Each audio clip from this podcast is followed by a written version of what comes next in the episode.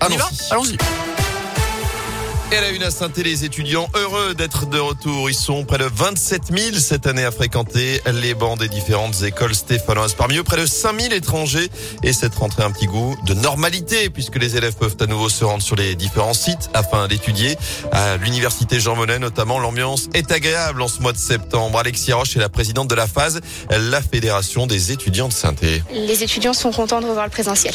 Honnêtement, je crois qu'en une phrase, ça résume tout. On sort de un an et demi largement de période Covid, si je puis dire. Ça a été fatigant, ça a été éprouvant. Des étudiants qui en pouvaient littéralement plus, qui décrochaient. Donc là, non, il y a, beaucoup de, joie de se retrouver, de joie de retour à la vie euh, normale, à une vie étudiante. Il y a des événements qui commencent un petit peu à se remettre en place. Maintenant, c'est vrai que c'est toujours avec euh, bah, le respect des normes sanitaires qui sont en vigueur, bien sûr, parce qu'il n'est pas question de faire euh, repartir l'épidémie de plus belle. Mais beaucoup d'étudiants qui nous disent, bah, je suis content, je revois du monde, je suis content, je me sens bien. Et à noter que pour les aider, la mairie et l'université Jean Monnet viennent de sortir Synthé Mémo. Il s'agit d'un petit livret, mais aussi d'un site internet sur lequel on retrouve toutes les aides auxquelles ont droit les étudiants stéphanois.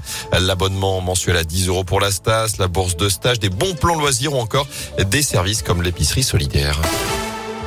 Dans l'actu également, vers un pass sanitaire local. Un conseil de défense va se pencher mercredi sur une possible adaptation des restrictions liées au Covid en fonction de l'évolution de l'épidémie. Annoncière du porte-parole du gouvernement Gabriel Attal. Le gouvernement qui prévoit des allègements dans les régions les moins touchées par l'épidémie. La situation sanitaire qui continue de s'améliorer, baisse du nombre de malades hospitalisés. Le taux de positivité, lui, est au plus bas depuis la mi-juillet. Le taux d'incidence diminue toujours. Seuls trois départements affichent un taux supérieur à 200. Guyane, Martinique et Bouches du Chez nous, il est de 64 cas pour 100 000 habitants. Dans la Loire, 41 seulement en Haute-Loire. La politique et la primaire écologiste. On aura une finale entre Yannick Jadot et Sandrine Rousseau après les résultats d'hier. Ils s'affronteront lors d'un second tour du 25 au 28 septembre. Notez que plus de 106 000 personnes se sont exprimées lors de ce scrutin.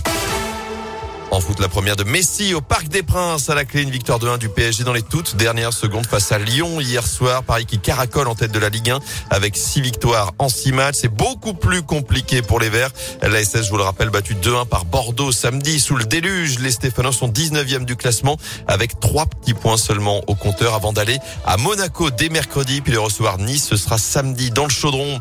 Enfin, pas de championnat du monde pour Romain Bardet. Le coureur de Brioude a préféré déclarer forfait pour les mondiaux cette semaine en Belgique après avoir pris un coup de froid ces derniers jours après les championnats d'Europe.